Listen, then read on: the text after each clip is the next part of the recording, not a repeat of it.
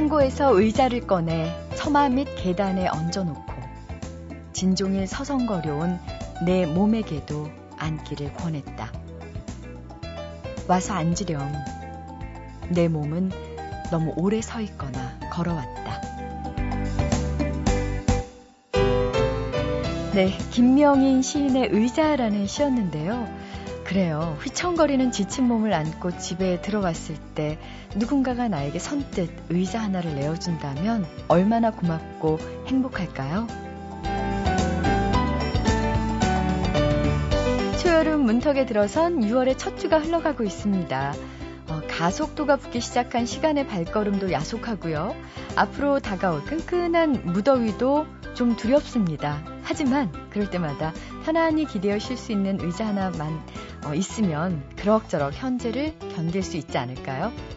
일요일 아침에는 책 한 권을 뒤적일 수 있는 이 푹신한 의자에서 마음껏 쉬어가시기 바랍니다. 안녕하세요. 소리나는 책 라디오 북클럽 김지은입니다.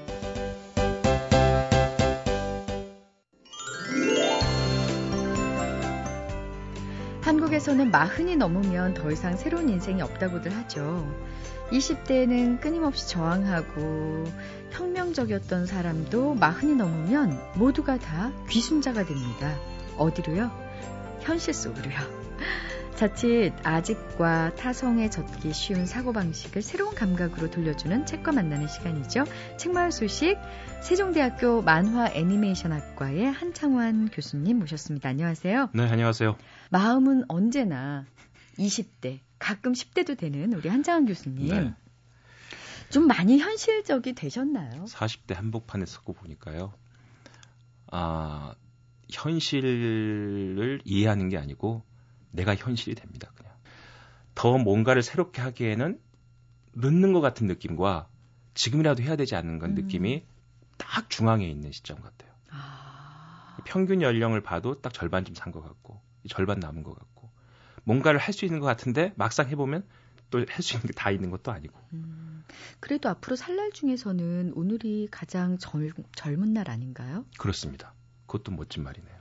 자, 오늘은 어떤 책 준비해 오늘은 아주 편하게 읽을 수 있는 책을 한 권 가지고 있는데요. 제목도 재밌습니다. 베끼고 훔치고 창조하라. 오. 네. 김종춘 목사님이 쓰신 책인데요. 네. 이분 목사님이 재밌는 게 비즈니스를 전문적으로 하시는 설교를 하신 거예요. 경제 목사라고 네. 알려주신 분인데요. 원래 도둑질 하지 말라고 가르치시는 직업 아닌가요? 네. 그렇죠. 네, 근데 여기서 뭐냐면 훔치고, 훔치고 창조하라. 창조하라. 예. 뭐냐면 모방 경제 이야기입니다. 아. 뭐든지 일단 모방을 하되 네. 근데 그 나쁘게 모방하는 게 아니고요. 적법 절차를 거쳐서 모방을 하되 모방을 통해 새로운 창조를 만들어야 된다 이제는 이렇게 시작합니다. 모방을 거치지 않은 새 것은 없다. 모방은 더 나은 하이브리드를 생산하는 창조의 필수 과정이다. 시인 푸슈킨도 화가 피카소도 모두 모방의 천재였다. 모방은 가장 탁월한 창조의 전략이다. 모방하는 자는 흥하고 모방하지 않는 자는 망한다. 개인뿐만 아니라 기업도 국가도 모방을 통해서 발전한다. 휴대폰을 만들고 있는 우리나라 굴지의 대기업도 처음에는 유럽의 휴대폰들을 다 베꼈죠. 그러다 지금은 그쪽 회사들이 우리 걸 베낍니다. 네. 그게 바로 혁신의 시작이라는 거거든요. 그러면서 이 내용들이 아주 그 단문식으로 있어서요. 편하게 한 권, 한 편 한 편씩 읽을 수가 있는데, 제 일부의 모방이 창조다라는 걸로 시작되는데, 아바타 영화 있죠? 아바타도 가만히 보고 있으면 토창민과 지구인 사이의 갈등과 상황은 영화 늑대의 춤과 다르지 않다. 주인공이 자신의 분신인 아바타에 접속하는 것은 영화 매트릭스와 또 다르지 않다. 미야자키 하야오 감독의 애니메이션 천공의 성 라퓨타나 미르선형 코난의 흔적도 곳곳에 보인다. 그렇다고 해서 누가 아바타 보고 베꼈다고 하지 않는다. 아바타는 모방을 통해 모방을 넘어선 창작물이다. 이렇게 이야기하는 거죠. 그러니까 무슨 얘기냐면 모방을 하기 위해서는 많이 봐야 됩니다. 책도 많이 읽어야 되죠. 그래야지 그 많이 읽은 책 내용 중에서 본인의 아이디어가 모방을 넘어서 모방으로 나올 수 있다는 얘기를 이 책에서 하고 알아야 있습니다. 그 한계를 넘어설 수 있을 것 같아요. 네. 러시아의 시인 알렉산드르 푸슈킨도 러시아인들의 사랑과 존경을 한 몸에 받고 있는 작가지만 창작의 천재라기보다는 모방의 천재로 평가된다. 이렇게 얘기합니다. 그의 서정 시들은 서유럽 낭만주의 시들을 토대로 쓰여졌고요. 그의 서사시 역시 영국의 시인 바이런을 베낀 것처럼 보입니다. 그리고 그의 유명한 드라마 보리스 고드노프마저 세익스피어의 드라마를 연상시킨다고 이 저자는 이야기하고 있습니다. 네. 모방하고 재창조한 능력이 그의 천재성이었다. 그리스 로마의 고전에서부터 단테, 세익스피어, 바이런, 괴테, 슐러 이르기까지 세계적 문호들의 작품을 탐독했고 새로운 새 것을 만들어내려고 기, 기존의 것을 계속 들이마셨다. 이렇게 표현하고 있습니다. 하지만 그는 하찮은 문구 하나도 수십 번씩 다듬었다고 한다. 네. 그냥 모방한 게 아니라는 거죠. 또 이제 문제가 창조다. 어떤 문제를 발생시킬 때부터 창조가 시작된다는 얘기를 하는데요. 일본인 오모 씨의 얘기입니다. 얇은 가공지를 생산하는 니온 전사지에 다녔던 사람인데 공장에 출하되는 전사지를 알맞은 크기로 잘라내는 게 단순한 업무였대요. 그런데 하도 많은 종을 자르다 보니까 칼날이 무뎌지죠. 그럼 무뎌진 칼날 뒤에 칼날을 쓰기 위해서 앞에를 잘랐대요. 그때마다 칼날을 자르다 보니까 단단한 칼날이 안 잘라지잖아요. 손을 다치게 된다는 거죠.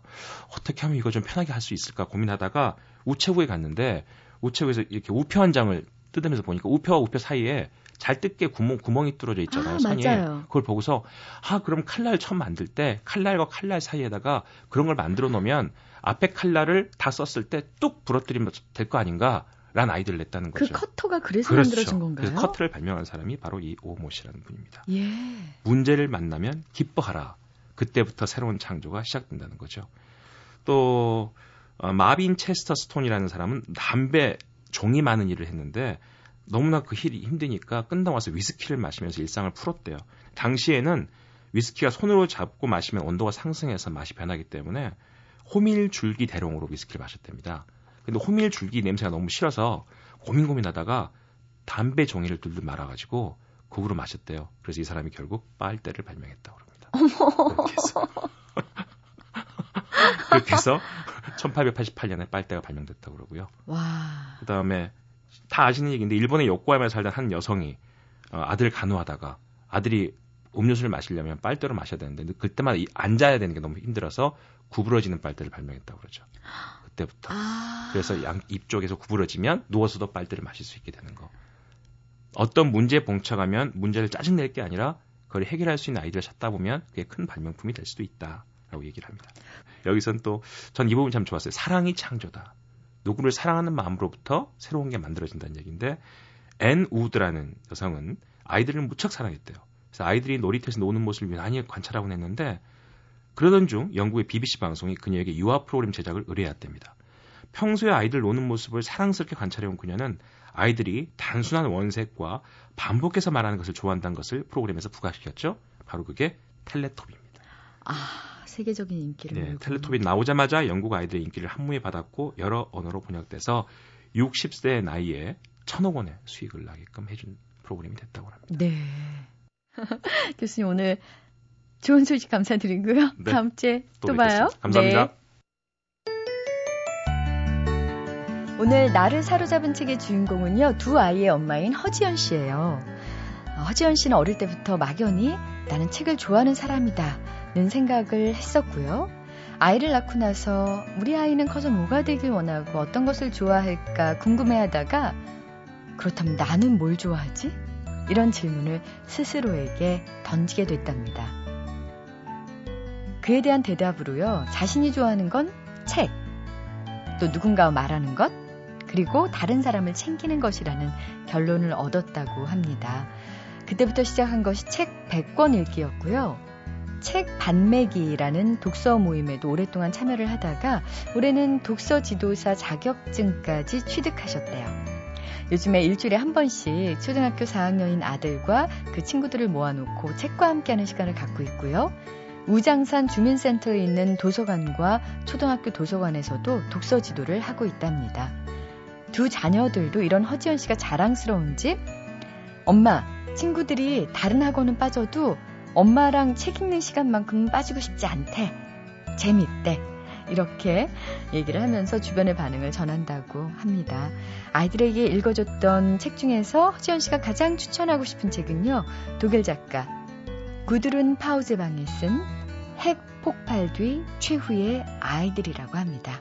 핵 폭발 뒤 최후의 아이들인데 배경은 2차 세계대전의 독일의 어느 한 도시에서 핵이 폭발했다는 가정하에 이야기가 진행이 되는데 다섯 가족이 설마 우리에게 그런 일이 일어날까 그러면서 휴가를 떠나요. 근데 이 휴가 오는 가족을 위해서 할아버지 할머니께서는 시내에 나가가지고 텐트를 사러 가시는데 그날 핵 폭발이 일어나면서 그 할머니 댁에 도착한 가족들은 할머니 할아버지를 만나지를 못하고 도시는 핵폭발로 인해 가지고 부상자들이 마구 넘쳐나고 전염병이 돌고 기아에 허덕이고 그 과정에서 일어나는 얘기들인데 제가 처음에 이 책을 읽었을 때는 너무 슬픈데 덤덤하게 얘기를 해나가서 그 슬픔이 더 크게 와닿는 경우가 있잖아요. 아이가 주인공처럼 얘기를 풀어가기 때문에 아이들이 읽어야 되는 책인 것 같은데 오히려 어른들이 읽어야 되는 책이 아닐까.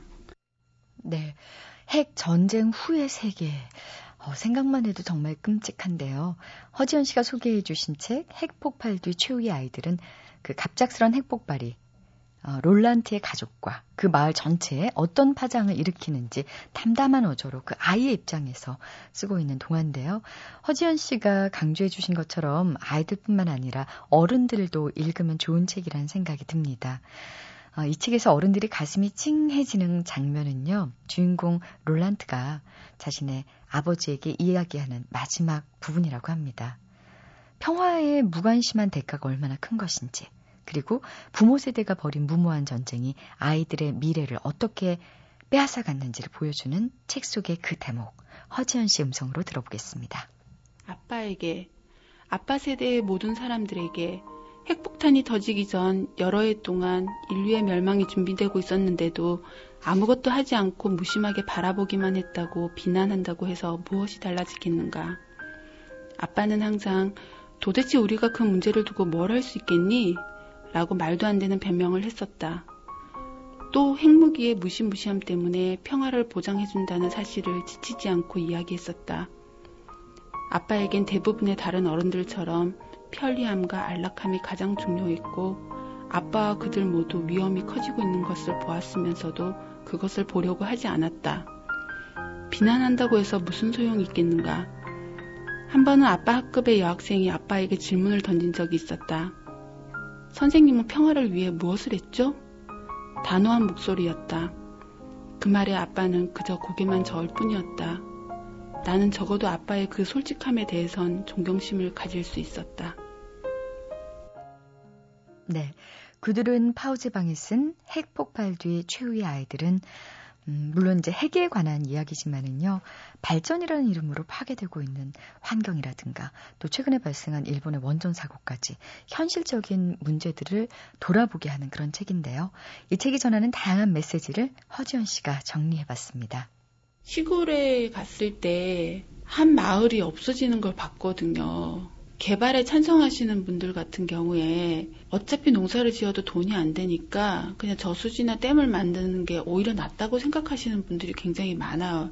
이거는 핵폭발에 관한 이야기지만 우리가 지금 우리 마을이 아스팔트가 깔리고 시멘트로 이렇게 단장을 하고 이런 부분에서 발전이라고 되게 좋아하시는 분들이 많은데 과연 미래의 우리 아이들도 발전이라고 생각을 할까?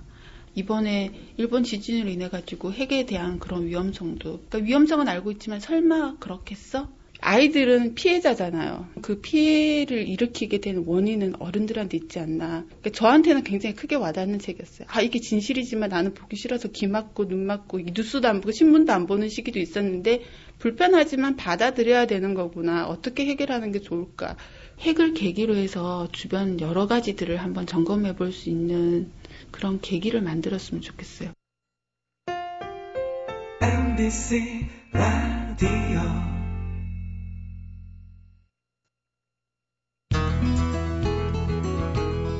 역사는 승자와 패자 이 두 바퀴로 이루어지지만 패자를 기억하진 않죠. 대부분 승자에 의한 승자를 위한 기록이고요. 뭐 역사를 뜻하는 history라는 영어 단어에서도 알 수 있듯이 역사는 his story, 즉 남성 위주의 이야기들로 채워져 있습니다.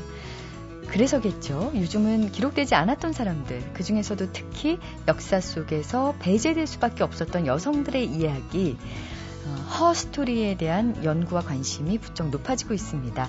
자, 조선시대의 허스토리를 오늘 북카페에서 준비했습니다. 조선 여인의 향기라는 책으로 조선 여인의 애달픈 사랑 이야기를 전해주실 소설가 이수강 작가님 초대했습니다. 안녕하세요. 예, 안녕하세요. 네, 반갑습니다. 예. 어, 이수강 씨는 1983년 그러니까 중앙일보 신춘문예로 등단하셨잖아요. 그때 바람이요 넋이요. 예, 그렇습니다. 예, 등단하신 이후에요. 예. 책을 정말 엄청나게 많이 쓰셨습니다. 예. 한국에서 아마 다작 작가로 가장 유명하지 않을까 생각합니다. 그러니까 전업 작가신 거잖아요. 예, 전업 작가죠. 그러면 1년에 보통 몇 권 정도 쓰시나요? 1년에 10권 이상 씁니다. 그럼 뭐 한 달 반에 한 권 정도? 예, 그 정도 나오죠. 어, 그러면 하루 작업 시간이 얼마나 되시나요? 저는 보통 이제 한 새벽 6시부터 오후 8시까지 이렇게 좀 하는데요. 물론 중간에 뭐 커피도 마시고 산책도 하고 그런 시간이지만 비교적 다른 분들보다 한 두 배 정도 이렇게 열심히 한다고 할 수 있습니다. 네.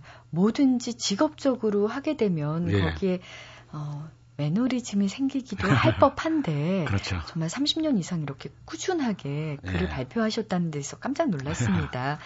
음, 섹션형 역사서를 개척한 분으로 이름이 높으십니다. 네. 자부심도 대단하실 것 같은데요. 예. 음, 처음에 이 역사서에 관심을 갖게 된 계기가 궁금합니다. 사실 그 역사서 같은 경우는 이제 제가 이제 어릴 때 초등학교 6학년 때쯤 신상옥 감독이 청일전쟁과 여걸 민비라는 그 영화를 만들었었습니다. 어, 명성황후의 어떤 비참한 죽음을 다룬 거죠. 근데 저는 이제 그것이 굉장히 오랫동안 기억에 남았었습니다. 그래서 내가 반드시 소설을 한번 써봐야겠다. 그러면서 1994년도에 나는 조선의 국모다라는 책으로 내면서 에, 명성황후 붐, 붐을 좀 일으켰죠. 예, 그러면서 이제 좀 더 깊이 있게 조선시대를 다뤄보고 조선시대에 잘 알려지지 않은 그런 이야기들 좀 에, 팩션형, 팩트와 이제 픽션을 합쳐서 한번 써보자 이렇게 생각해서 팩션형 역사서를 쓰게 됐습니다. 네. 그 명성황후에 대한 관심을 정말 예. 불을 지피신 분으로 기억하고 있고요. 그렇게 할 수 있죠. 네. 있죠. 그 외에도요. 예. 어, 대표작 중에 하나가 또 조선 명탐정 정약용이라는 책이었잖아요. 예, 그렇죠. 이 두 권으로 나왔던 걸로 알고 있는데요. 예, 예. 이 독자들이 엄청난 사랑을 받지 않았습니까? 네, 뭐 독자들의 좋은 평을 좀 받았습니다. 네. 사실 얼마 전에 이제 대법원에서 청소년들을 위한 이제 법률 상식이란 책을 네 권짜리를 냈어요. 거기서 이제 세계적인 3대 명판관으로 예, 솔로몬, 그 다음에 포청천, 그리고 정약용을 꼽았습니다. 우리가 얼핏 생각했을 때 정약용 같은 경우는 조선 최고의 지식인, 이런 정도로 알려져 있지, 예, 명판관이나 재판관이나 이런 인식하고는 좀 다르거든요. 근데 실제로 이제 역사에서 봤을 때, 예, 정약용이 굉장히 재판에 관여한 흔적이 참 많이 있습니다. 그리고 그 기록도, 예, 흐문심사라는 책에 많이 남겼고요. 네. 네. 그래서 저는 뭐 명판관이라는 말도 틀리지 않고 또 어떤 수사관으로서의 그 노력도 대단했다. 이렇게 생각을 합니다. 그러면 저희는 이제 실학자로서 네. 혹은 음, 과학자로서 예. 그뭐 수원화성이라든가 또 거중기를 발명한 우리가 과학자로 또 예. 어, 명망이 높은 우리 다산 정양용 선생님을 예.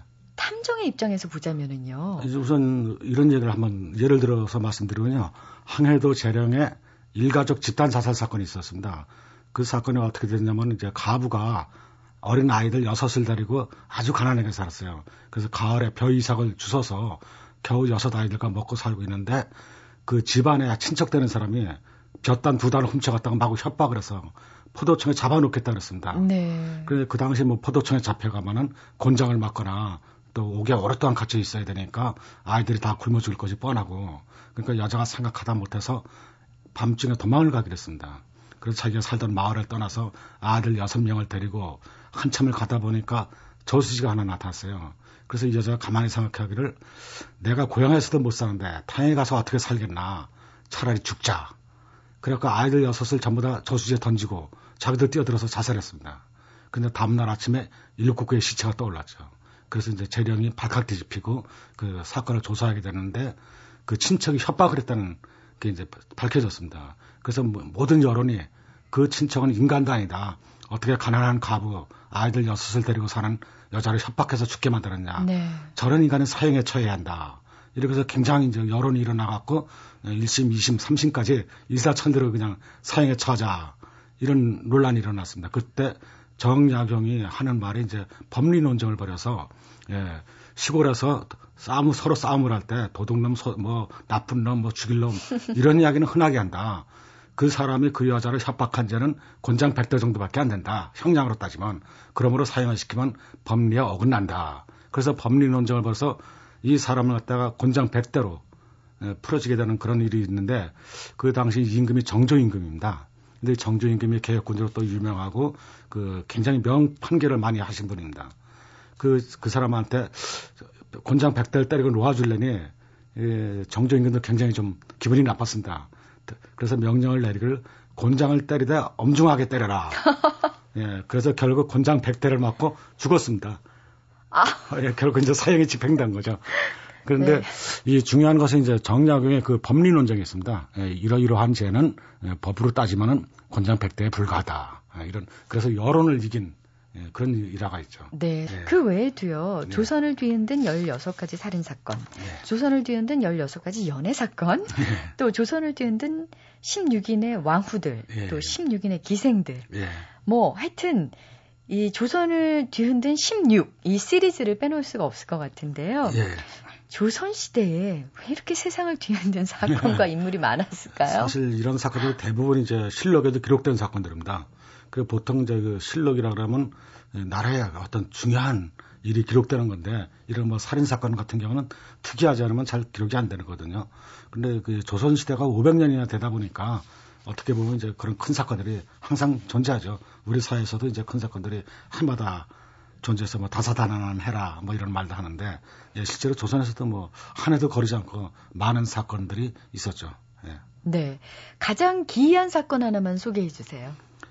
예, 그 여성에 대한 사건인데 우리가 옛날에 70년대에 이제 그 한국에서 아마 상영됐을 건데요. 제3의 사나이라는 영화가 있었습니다. 근데 그 영화가 이제 라스트 씬이 가장 아름다운 10대 영화에 들어가거든요.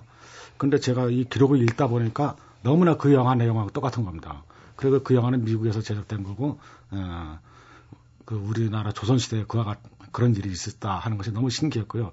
그 내용으로 보면 이제 봉생이라는 여자의 남편이 예, 억울하게 범인으로 몰려서 죽은 겁니다. 그런데 그 범인이 자기를 죽은 것처럼 만들어 놓고 실제로는 살아서 그 봉생이라는 여자의 남편을 죽게 만든 그래서 이 봉생이라는 여자가 예, 14년 동안 남장을 하고 비가 오나 눈이 오나 전국을 헤매서 그 범인을 잡는 이야기입니다. 와. 그래서 그 실록에도 기록이 되고 또 많은 사람들이 그 이야기를 듣고 감동의 눈물을 흘렸다. 그런 게 기록되어 있습니다. 어, 대단한 여인인데요. 그렇죠. 봉생. 특히 제가 이 조선 여인의 향기 오늘 저희 예. 북카페에 예. 어, 서 소개를 할 이 책을 읽고 난 뒤라서 그런지 이 봉생의 이야기가 굉장히 예. 남다르게 느껴집니다. 그렇죠. 이번에 발표하신 조선 여인의 향기 역시 예. 역사에서 배제됐던 조선시대 여인들에 대해서 이야기가 실려 있습니다.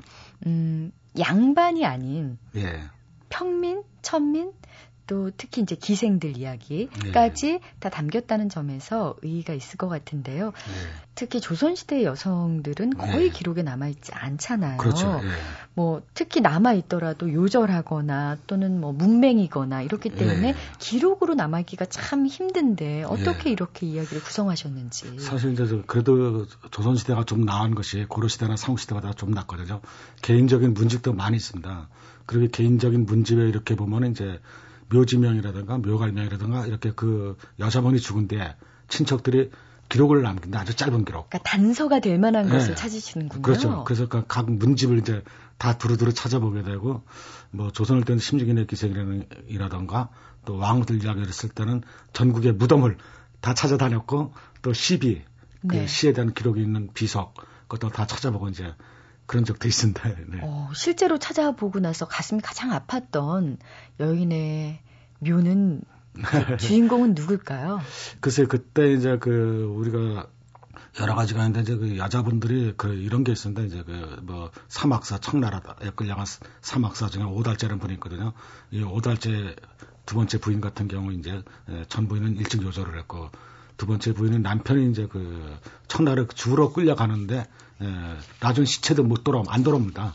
시체도 안 돌아오고 오로지 의대 하나만 놓고선 무덤을 세우고 이렇게 되는 경우가 있는데 그 묘한 게 이제 남자의 무덤이 뒤에 있고 두 부인의 무덤이 앞에 있습니다. 아 그래요? 네, 그 그런 경우도 있고 네. 얼마 전에 제가 또 이제 심사임당 묘에 이제 갔었는데 거기는 또 거꾸로 율곡 선생님 묘가 앞에 있고 그 부인의 묘가 뒤에 있고 네. 좀잘 이해가 안 가는 부분 중에 하나인데 아마 율곡 선생 같은 경우는 너무나 유명한 분이라 예, 율곡 선생의 무덤이 앞에 있고 예, 그 부인의 무덤이 뒤에 있는데 또 더 저기 했던 것은 율곡 선생 무덤 아래 아래에 신사인당과 그 어, 율곡 선생 아버님 묘가 있는 거죠. 예, 아. 오히려 무덤이 더 낮은, 낮게 되어 있는 거죠, 이제. 그렇군요. 네. 그건 이제 후세 사람들이 네, 어떻게 평가했는가에 네, 따라서, 따라서 좀, 좀, 달라지지 않았나. 네. 이런 생각을 좀 합니다. 네. 자, 이번에 조선 여인의 향기를 네. 매난, 국 주 이 네 개로 나누셨더라고요. 네. 예. 그래서 왕비와 공주에서부터 기생, 예인, 천민에 이르기까지 다양한 계층의 여인들의 삶에 대해서 얘기를 해주셨는데요. 예, 예. 음, 첫 번째가 네. 조선 영조 시대 사대부였던 김기화의 부인 조씨 얘기로 시작이 네. 되더라고요. 네. 근데 당시 조선에서는 열려하면 남편이 네. 죽으면 같이 죽는 게 네. 열려였다면서요. 그렇죠. 예, 수절을 하거나 예, 같이 따라서 자결을 하거나 그래 열려나 절부가 되죠. 그 시댁에서 예. 자결을 은근하게 종용했다는 기록들도 있어서 굉장히 놀랐습니다. 네, 사실은 이제 이 이분은 이제 풍양조 씨인데 예, 그 사기록이라는 책을 자기에 대한 변명이에요. 어떻게 보면은 자기록? 예, 예. 자기록인데 자기에 대한 변명인데 그래서 연려가 되지 못한 변명이죠. 그러니까 이분은 예. 자결을 하지 않고 예, 예. 평생을 사, 살다가 돌아 돌아가셨는데 대신 자기록이라는 걸 남기면서 그 어떤 조선시대 여성들이 그 자결을 하거나 또 수절을 하거나 이런 것들을 이제 예, 모든 것들이 거의 기록이 돼 있어요. 자기에 대한 감정. 왜 나 또 남편이 죽어갈 때 손가락을 자르잖아요. 단지를 해서 피를 먹여서 살리려고 하는 그런 거로부터 여러 가지가 다 있지만 그 본인한테 아, 압박이 들어와요. 예, 남편이 알아놓았을 때 단지라도 죽, 해서 살릴까? 또 이제 자기 목 죽으면 나도 목숨을 끊을까? 이런 압박이 들어오는데 단지를 하려니까 손이 아플 것 같고 예. 또 뭐 죽은데 또 목숨을 끊으려고 하니까 뭐 아버지, 친정 아버지 얼굴도 떠오르고 그래 여러 가지 이유로 결국은 자결을 못 합니다. 그래서 이게 이 기록이 굉장히 뭐 열정적이지도 않고 담담하게 기록이 되어 있어요. 네. 그리고 자기 친정 어머니가 아이를 많이 낳다가 병약해져서 돌아가신 이야기 뭐 이런 것 등등 또 친정에 대한 이야기 이런 것들이 어떤 여성의 시각으로 섬세하게 어떤 담담하게 이렇게 그려져 있어서 우리가 흔히 보던 열려전이나 뭐그 열부전이나 이런 거하고 좀 다르다. 그래서 어떻게 보면 굉장히 가치 있는 책이다. 아, 여성 스스로 어, 자기 자신에 대한 해명을 했으니까요. 이조 씨의 자기록 같은 경우는 담담할 수밖에 없는 것이 자기가 네. 겪은 거니까요. 그렇죠. 네. 거기에 무슨 과장 왜곡 미스테리가 어, 네. 없겠죠. 네. 음, 특히 이 시대에 음, 뭐 자결을 네. 그 종용한다거나 이런 것들은 또 자결을 종용할 뿐 아니라 실제로 또 살인을 해버리는 네. 그런 경우도 있었어요. 그 구소사라는 여자분은 자기 친정 오라버니하고 시댁 삼촌한테 그 자루 속에 묶여서 청렁클로 묶여서 또 그 호수 속에 저수지 안에 이렇게 집어넣고 그 위에 돌까지 얹어놓는 그렇게 잔인하게 그 살해하는 네. 이렇게 되는데 여자들의 뭐 조선이 사실은 남녀 평등 시대라 그러는데 그렇진 않거든요. 예. 어, 그래서 남자는 뭐 1처, 2첩을 거느려도 상관이 없지만은 여자는 재혼도 못하게 막아버렸습니다. 그래서 재혼을 하기는 하는데 만약에 해면은 그 자녀들을 자녀 아니라는 데 올려서 과거를 보더라도 출세를 못하게 막아버리는 사회 진출을 막아버렸죠. 그래서 사실상 이제 어떤 재혼하기가 굉장히 어려웠죠. 네. 네. 조선시대에 안 태어난 것이 굉장히 다행스럽게. 그렇죠. 생각되는 부분입니다. 어, 어, 말씀을 이렇게 드렸지만 예. 그 조선시대 여인들이 얼마나 즐거우게 삶을 살았을까 굉장히 가슴이 답답해져 왔습니다. 예. 어, 뭐 예외는 아니어서요. 왕비라고 해도 그렇죠. 또 비참하게 산 경우가 있더라고요. 예. 우리 단종 회사에서 단종이 얘기는 많지만 예. 어, 왕비인 정순 왕후의 삶은 또 비교해 보면 조금 예. 더 베일에 가려져 있지 않습니까? 예, 그렇죠. 예, 정순 왕후 같은 경우는 단종이 살해되었기 때문에 그 정업사라고 예, 창신도 했죠 지금 그 절에서 여성으로서 평생을 살면서 날마다 그 동망봉이라는 그 산봉우리에 올라와서 영월 쪽을 바라봤다래요. 그러면서 울었다고 이제 그래서 지금 그 동망봉이라는 그 표지석이 있습니다. 예, 그리고 저도 거기까지도 올라가 봤는데 네. 굉장히 좀 안타깝고 예, 물론 영월도 보이지도 않아요. 이 보이지도 않지만은 그 거기를 바라보기는 그 여인의 마음은 얼마나 아팠을까 그런 생각을 하게 돼요. 또 죽은지도 모르고 네. 이미 죽은지도 모르고 그런 거 너무 좀 마음이 아팠죠. 네. 아, 그런데 똑같은 정순 왕후라는 시호를 썼음에도 불구하고 영조의 왕비였던 김 씨는 상당히 행복한 삶을 살았다고요? 사실은 어떻게 보면 행복했다고 할 수는 없는데 정순 왕후가 15, 16살에 이제 영제 계비가 돼서 예, 왕비가 되었을 때 예, 영조님이 60세가 넘었습니다. 그러니까 완전히 할아버지하고 어린 소녀가 결혼을 한 거죠. 어떻게 보면 그건 뭐 예, 전혀 행복했다고 볼 수도 없고 그래서 그런지 소생도 없습니다. 예, 소생도 없는데 다만 이제 정순왕과 영특했다는 그런 이제 기록은 좀 남아 있습니다.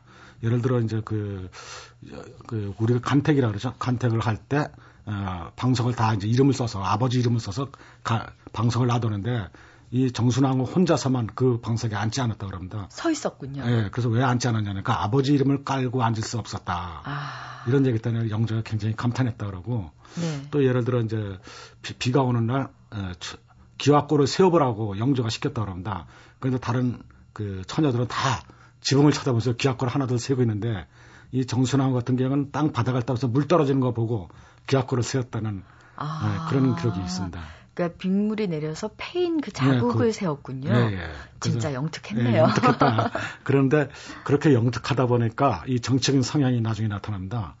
그래서 정조가 죽고 순조가 이제 등극했을 때 예, 섭정을 하게 되죠. 그래서 천주교 박해의 피바람이 몰아칩니다. 아, 또 그런 예, 그런 좀 맹랑한 점이 있습니다. 양면을 다 갖고 있었던 예, 예. 예김 씨였고요. 예. 자 이번에는요, 그 허난설원과 함께 조선의 대표적인 여류 시인으로 손꼽히는 이옥봉의 얘기도 참, 예. 음, 처음에 이 장을 읽었을 때는 네. 참 행복한 미소를 띠면서 읽다가 그렇죠. 마지막에는 어 굉장히 놀랐습니다. 네. 비극적으로 인생이 끝나던데요. 네. 근데 좀 어이 없던데요. 저는 이제 이 이옥봉에 대한 기록을 읽었을 때 굉장히 이제 그 윤국현이라는 사람이 문소말록이라는 이제 문집을 남겨놓은 게 있습니다. 거기서 조원이라는 사람, 이옥봉의 남편 조원이라는 사람이 승지벼슬을 한 사람인데요. 이 사람이 이제 이옥봉이라는 여자를 데리고 자기네 예, 그때 상중과 거기를 들렸습니다. 근데 그때 이제 이옥봉 보고 어, 초나라 시인 구론을 뭐 조상하라는 시를 지어봐라. 이렇게 해서 시를 지는데 여자가 이제 부채를 흔들면서 그 시를 짓는데 그 소리가 마치 이 세상 소리 같지 않았다. 이런 아주 굉장히 찬사를 한 적이 있습니다. 그때 저는 아 과연 얼마나 아름답고 그 목소리가 아름, 또 좋았으면은 그런 찬사가 있었을까 이런 생각을 했는데 이옥봉의 시는 굉장히 아름답고 그 여인의 한이 아주 구구절절 맺혀 있습니다. 심지어 내가 어젯밤 꿈에 자갈, 자갈길을 걸어서 찾아갔는데 에, 다시 돌아왔다. 그걸 수없이 밤마다 했다. 그래서 그 자갈길이 모래가 되었다. 이런 기록까지 있을 정도로 에, 했는데 결국은 이제 그 저 여성이 너무 앞서가니까 자, 그, 그 이야기상에서 이제 조원이 그 내치는 걸로 이렇게 됐습니다. 근데 그 이옥봉의 시가 중국까지 알려져서 중국에서 이제 우리나라 사신으로 오던 사람이 그 시집을 가지고 와서 어, 이옥봉의 남편 종호대라는 사람이 누구냐 이렇게 물어보니까 그 사신을 맞이하던 사람이 종호대라는 사람의 손자입니다. 그래서 우리 할아버지다 이제 이러니까 내가 암흑의 시집을 갖고 있다. 그러니까 그 손자 그럼 나를 빌려달라. 그래서 그 기록을 남겨서 우리나라에 지금 전해지고 있는 아, 얼마나 유명했으면 예, 예. 어, 멀리 중국에까지 예. 이 시집이 나갔을까요? 그런데 이렇게 사실 처음에는 조원이 예. 어, 부인이 이옥봉의 시를 몹시 사랑하고 그러다가 내치게 된 이유가 좀 지금으로서는 참 황당하던데요. 이제 영월 부사로 있을 때인데 그, 그때 이제 그 사실은 그 이옥봉이 자기가 사실 조선시대는 좀 드문 일인데 자기가 프로포즈를 해서 조원재라는 사람이 첩이 됐거든요. 처음에 시를 써서 보냈죠. 예, 예. 그렇게 했는데 그 조건이 너는 이제 시를 쓰지 말아라. 그래서 시, 그 사랑 때문에 시를 포기했던 겁니다. 아, 예. 예, 사랑 때문에 시를 포기하는데 그건 어떻게 보면 이제 그 문집에서 전해져는 내려오는 얘기고 실제로는 시를 못 쓰게 했던 건 아닌데 다만 이제 그 재판이 벌어졌을 때 이 여자가 글을 몇 자 써준 게 있습니다. 그 뭐 견우 증정 뭐 이야기를 써서 소도둑이 아니다. 이런 걸 해명을 해준 게. 그러니까 누명을 벗겨준 사건이 예, 있었군요. 예, 예, 글을 그거, 써서. 예. 근데 나중에 조원이라는 사람이 자기 첩이 그걸 해준 걸 알고 너가 공사에 가, 관여했다. 이건 남자의 얼굴을 까는 일이다. 그래서 너하고는 살수 없다. 이렇게 해서 이제 쫓아냈는데 서울의 저기 뚝섬 근처에서 굉장히 비참하게 살았다 그럽니다. 네. 네. 그 외에 이 조선 시대 하면 또 이제 신분이 굉장히 예. 철저하게 나눠져 있던 사회였는데 예. 어떤 남자 노비가 예. 그 주인 댁 그 부인을 사랑했던 얘기. 그래서 뭐 충노각이라는 것도 세워졌다는 예. 얘기가 있던데요. 그 고만석이란 종이에 있었는데 그 주인집 딸이 시집을 갔습니다. 그런데 이 사람은 주인집 딸을 따라 또 주인을 따 새로운 주인한테 갔는데 주인집 딸이 결혼한 남편이 불과 며칠 되지 않아서 죽었습니다. 그래서 이 주인집 딸이 이제 음 가부 청산 가부로 살아가게 되는데 이웃집 남자가 예, 겁탈을 하려다가 실패합니다. 그렇게 실패하니까 나쁜 소문을 내버렸습니다. 내가 그 여자와 정을 통했다. 그 여자는 어, 내 아이를 임신하고 있다. 이런 걸 했는데 예, 이 여자가 나중에 자살을 합니다. 나는 결백하다 하고 그걸 갖다가 이제 종 고만석이라는 사람이 예, 서울에 올라서 임금 행차하는 데서 징, 징을 치고 북을 치고 이러면서 이제 억울하다 호소해서 암명어사가 파견돼서 그 조사가 벌어졌습니다. 근데 그 조사 중에 이제 재밌는 그 검, 요즘으로 한 검실하게 되죠. 검실한데 재밌는 말 중인데 예를 들어 뭐 유소이건 또 복첩업에 또 진처자 이런 말들인데 특히 이제 복첩업이라는 말은 배와, 배와 등이 달라붙어 있어서 임신할 흔적이 아니다. 이런 게 또 뭐 좀 저기 하지만은 유소이건이라는 말은 젖꼭지가 말라 있어서 아기를 가진 여자가 아니다. 이런 이제 검시 결과가 기록으로 남았습니다. 그래서 저는 그 검시 결과가 참 재밌다. 예, 좀 지금하고는 좀 다르지만은 네. 예, 나름대로 뭐가 좀 있다 그래도 예. 예 약간 이제 과학적인 게 조금은 음. 들어가 있다 이렇게 해서 굉장히 좋게 했고 결국은 이제 그 여자는 연료로 예, 칭호 칭호를 받았고 이 남자는 이제 그 충직한 종이다 그래서 충로각을 세웠습니다. 그리고 이 여자는 이제 음, 연려각을 세웠고요. 그것이 이제 영주 예, 소수서원 바로 옆에 요즘은 이제 선비촌이라고 있습니다. 그 선비촌 안으로 옮겨져서 아, 이렇게 세워져 있죠. 네. 네. 뭐 연료비도 좋고 다 좋은데요. 이 조선 여인의 향기를 읽으면서 그 이수강 작가께서 사랑 얘기를 많이 쓰셨지만 그 예. 그 사랑 얘기를 통해서 조선 시대의 사회적 제도 예. 또 정말 사람들이 어떻게 살았는지를 둘러볼 수 있 게 만들어 그렇죠. 주셨어요. 예. 신분제도 또 전염병 또 예. 굶주림의 예. 그 고통을 받고 있던 그 네. 청민들, 네. 평민들의 비참한 삶도 엿볼 수 있었고요. 네. 무엇보다도 참 이 시대 여성들에게는 조선이 참 가혹한 시대였다라는 생각이 드는데요. 자, 오늘 어, 조선 여인의 향기를 쓰신 작가 이수강 선생님과 함께 얘기 나눠봤습니다. 어, 마지막으로요. 네. 음, 또 쓰고 싶은 연, 역사 속 인물이 있다면 누굴까요? 사실 조선 시대가 어떤 보면 문 거래 시대입니다. 근데 이제 사실 무 어떤 무의 시대가 아니라서 무에 대한 기록이 조금밖에 없습니다. 그래서 최근에 이제 백동수라는 조선시대 무예 도보 통지라는 책을 쓴 그 사람에 대한 이야기를 좀 쓰고 싶습니다. 어, 기대해 보겠습니다. 네, 고맙습니다. 예.